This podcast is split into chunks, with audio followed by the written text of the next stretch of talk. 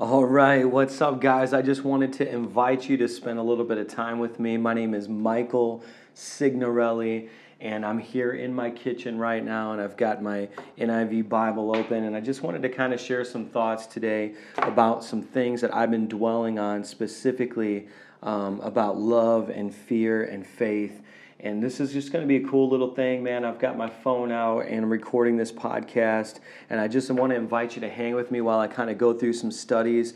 And you can just spend this time with me and, um, you know, kind of go on this journey with me. So um, I'm just going to go ahead and let it rip. Um, I'm looking at Luke 7:36. You have this really interesting picture. Let me just read it for you. It says, when one of the Pharisees invited Jesus to have dinner with him, he went to the Pharisee's house and reclined at the table. A woman in that town who lived a sinful life learned that Jesus was eating at the Pharisee's house, so she came there with an alabaster jar of perfume. And um, what I think is just funny to think about is is Jesus, you know, um, just reclining at this table at the Pharisee's house.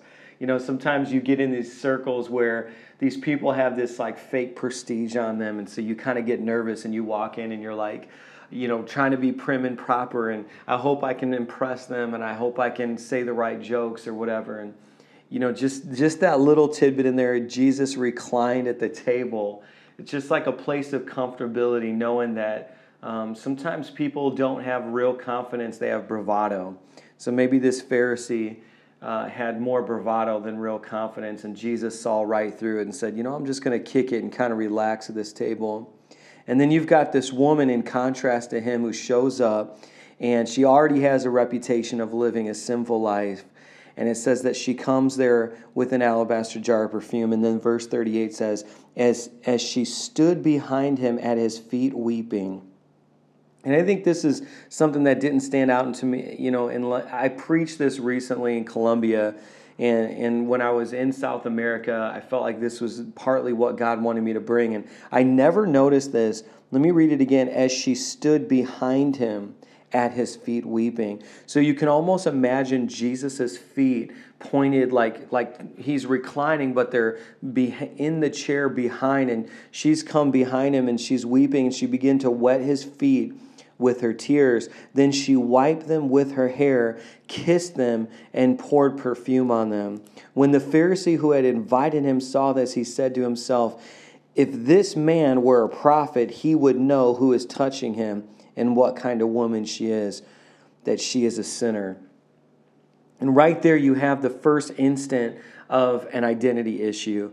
And he says this if this man, and it's just like, even that is so disrespectful. It's like, this is the Messiah. This is God in flesh. And this Pharisee is like, yo, if this man who's reclining, just chilling at my table, were even a prophet, let alone the Messiah, he would know who she really is. And then Jesus answers him, and I love the red letters. He says, Simon, I have something to tell you. And he says, Tell me, teacher. He said, Two people owed money to a certain money lender. One owed him 500 denarii and the other 50. Neither of them had the money to pay him back, and so he forgave the debts of both. Which one of them will love him more? And so, Jesus, I think, to be honest with you, man, um, my name is Mike Signorelli, and I've got this Italian Dago element to me. And if it's if if this guy would have been like, yeah, if this man were a prophet, knowing my true status, is the Messiah, if I were Jesus, that would have been the moment where I gave him the backhand. Or, you know, maybe I said something to like chop him down. But Jesus always had this way of speaking to the heart. He always had this way of, you know, even asking a question that cut to the very core essence of what somebody was struggling with.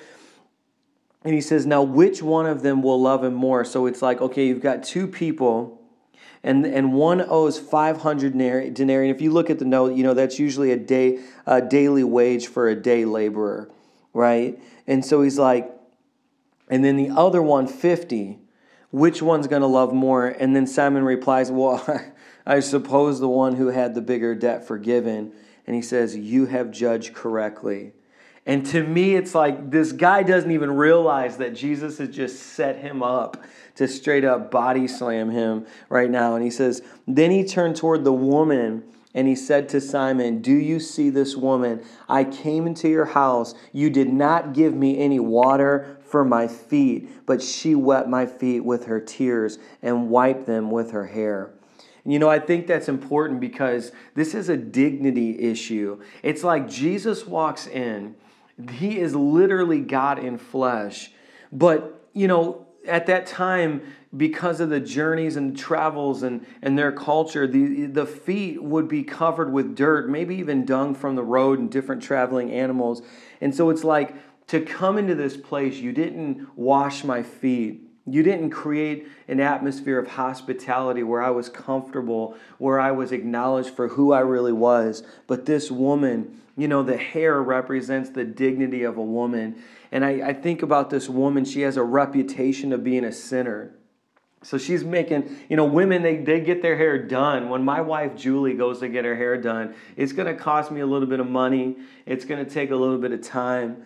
And so, you know, a woman's glory, you know, it's like her her hair represents so much more um, than we really have expounded in this text in Luke's chapter seven. But what it really represents is is is her saying that, that my dignity, the thing that I would use to attract a man to me, the, the thing that I would use uh, to, to bring a man in, into, into my focal point and to say, hey, look at, look at the youth of my hair, the attractiveness of my hair, look at the sensuality and the sexuality of my hair. She is now behind Jesus, literally washing his feet with this same hair. And he says, and then and Jesus is now doing more of this parallelism. He said, You did not give me a kiss, but this woman from the time I entered was not stopped, has not stopped kissing my feet.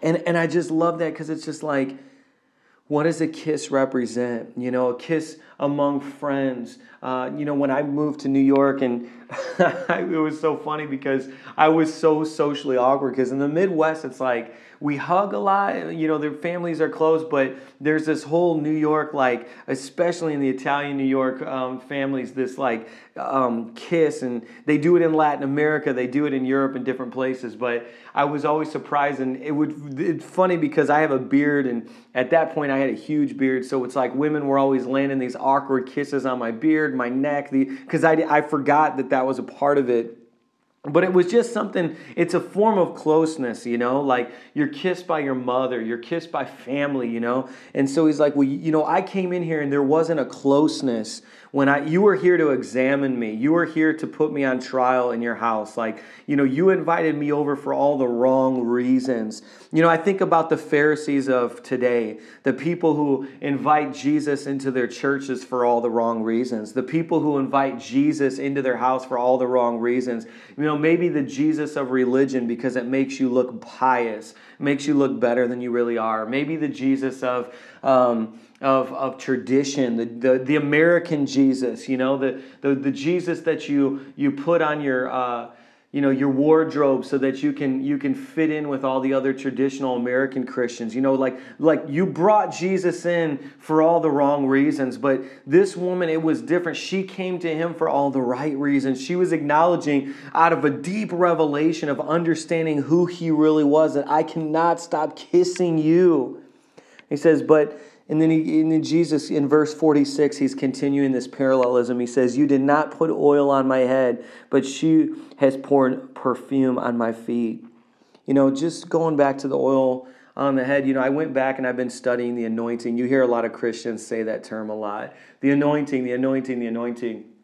But I was like, where where did this originate? You know, what, what is the origins of the anointing? And you know, and this is just a quick historical side note. Shepherds would literally pour uh, olive oil on the heads of the sheep. And the reason why they did that is because the the sheep's um, it's it's like the hair and the wool it's so matted and thick. Gnats and bugs and uh, would get kind of like in the ear canal in the eyes. They would nest they would replicate um, you know and so that the, keeping the the bugs out of the sheep's ears um, actually would preserve the life of the sheep because it would stop like the spread of disease um, through through the pests, and it was it was a necessary thing to actually pour the anointing oil, uh, but at that time the, the olive oil over the head and completely saturate so that it would create conditions where those bugs could not stick and lay eggs and and actually go in in deep inside the ear canals and the eyes and different things, and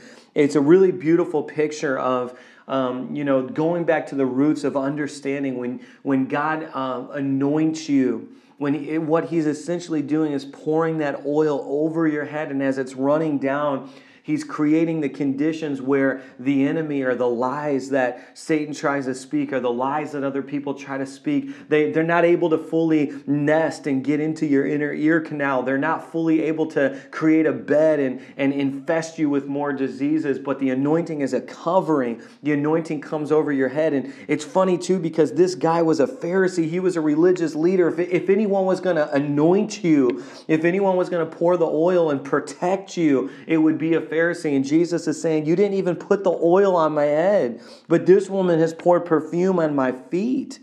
And, and so this woman is taking care of Jesus in a way that's showing worship, in a way that's releasing all of her dignity and it's in, in her and her pride, and it's being translated into Jesus as as an exaltation and lifting up. And, and then verse 47 says, Therefore I tell you, her many sins have been forgiven, as her great love has shown. But whoever has been forgiven little loves little. Then Jesus says to her, and this is verse 48 Your sins are forgiven. Then verse 49 says, The other guests begin to say amongst themselves, Who is this who even forgives sins? Then Jesus says to the woman, Your faith has saved you. Go in peace. And you know, we think about love, we think about fear, we think about faith. You know, Jesus waits sometimes until you're completely empty to fill you up. Jesus waits until you're at that moment where you have this terrible, sinful reputation where you're like, I really don't have anything left. I have no identity. I have no self worth. I, I, just, I'm, I've been rejected. I've been used. I've been abused. I've been chewed up and spit out, and I'm yesterday's old news. My best days are behind me, and I, I just, I don't think that, that I have a future. And, and in those moments, you know, we have to activate the faith that this woman did. She came to Jesus saying, Man, if I really, she tried to give him the perfume, but really what she was giving him was a bunch of her own garbage and saying, if there was ever a person that I could take what little is left of my life and cover it with the smell of this perfume because really she knew that her life was so filthy. She knew that she had nothing to offer Jesus. You know, the perfume, when you really look at the heart of the issue here, was a cover up. It was cover, it was a cover up. Like her hair, what, It, what is the hair? It's a cover up. And so it's like she's covering up. She's trying, I'll wash his feet with my, with my hair. I'll, I'll disguise with my tears. You know what? With the perfume you know really this the stench of the real situation of my life because i know deep and down inside i don't have nothing to offer this guy i know that that i don't really have any kind of reputation to bring and and it's just so beautiful because that is such a picture for what how we really come to jesus you know, we, we stand in church, some of us on Sundays, and we sing these songs out. And we're like, look, God, we showed up. Look, God, here's the perfume. And God's looking at our true humanity and He's saying, listen, we both know you're really not offering me much. But it's you that I wanted the whole time, not the perfume, not, not the tears that you washed my feet with. It was you that I wanted the whole time in complete surrender, in relationship, acknowledging me for who I really am to you. And, and I think that's, to me, the real tragedy of the story isn't this woman's past because it was nothing for Jesus to say, hey, you're totally forgiven. The real tragedy is this is that you've got a Pharisee who had Jesus in his midst but never had a real relationship. And to me, when I think about, you know, the, the many times my mom growing up forced me to go to church, you know, the many times that I, I looked at people come and go in ministry in the last 10 years, the tragedy is that Jesus was in their midst and and and really he wanted to heal he wanted to forgive he wanted to release and they missed it. So these are some of my meditations that i wanted to share with you. Um, you know i've preached this in a couple different countries and a couple different flavors but i keep coming back to it and every single time god shows me something new. Uh, luke chapter 7 verse 36 man is um, it's just it goes down to the bedrock of your foundation because it's the separation between religion and relationship. And you see this picture of the Pharisee and you see this picture of this woman. And I think in Colombia, I'd made this statement I'd rather be the whore at Jesus' feet than be the Pharisee sitting at the table. You know, there's a lot of people that get the seat at the table, and we look at them in society and we're like, man, I, I, I hope someday I can have that kind of prestige. I, I hope someday I can have that title. I hope someday that I could be sitting at that table. And maybe God's message to you while you're listening to this is don't, don't be so worried about sitting at the table. Why don't you be a little bit more concerned washing Jesus' feet on the floor? You know, why don't you be a little bit more concerned about pouring out the rest of your dignity and the rest of your pride so that Jesus can truly heal you? So yeah, man, I get, I promise you, I get blasted uh, more than you ever will when I go through this. But um, this podcast and the purpose of it is for you to hear um, my journey out loud, to follow through Scripture with me, um, to be built up. We'll be talking about leadership. We'll be talking about um, you know the intimate things of God and personal things and everything under the sun, music, my interests, whatever. But um, I just got to a place where I was like you know, I'm going to uh, make an audio version of some of the stuff that God's speaking to me in in my secret place, and and this is it. So, anyways, uh, here on iTunes, if you're listening on iTunes, hit the subscribe button and uh, make sure to keep up. Uh, if you're on SoundCloud, you know, repost it, show some love, and uh, you know spread the message. If this impacted you in any way take an action after you get done listening to it and put it up online so other people can hear. Um, it might be the best 15 to 20 minutes that they spend today. But let me let me actually do something kind of crazy. Let me let me pray uh, for everyone listening and let me just pray for you while you're listening right now, um, just to close it out. So, Heavenly Father, I thank you that under the sound of my voice that you are causing a heart change to take place in every person that's listening i, I thank you father god that there's some pharisees are saying yeah you know what i, I, I would have been the pharisee that would have heard jesus say uh, man, you didn't wash my feet, and jumped down and started washing his feet with my own tears. And I'm the Pharisee that, that maybe would have heard him say, You didn't kiss me, and then say, Jesus, I'm going to be quick to repent. I, yeah, I'm going to start kissing you right now. You know, you, you didn't put oil on my head, and maybe you're the Pharisee who says, You know what, I'm ready to go run right now and start pouring, pouring the oil Lord, I thank you that a heart change is taking place.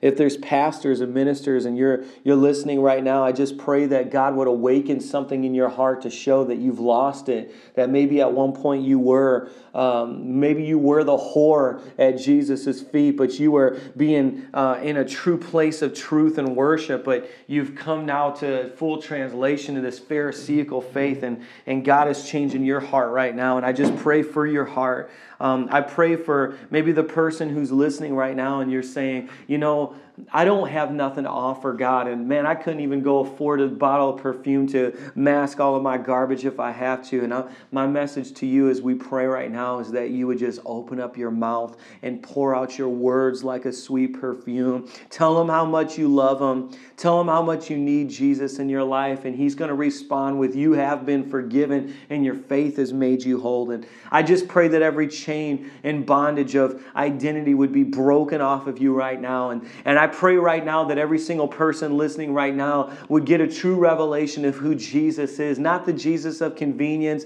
not the one that we invite over our houses when we need them uh, to look a uh, certain status or, or, to, or to investigate. But no, we want a real relationship. This is an investigation, this is a total commitment and a total heart change that's happening. And I thank you, Father, in Jesus' mighty name for these things. Amen. Amen.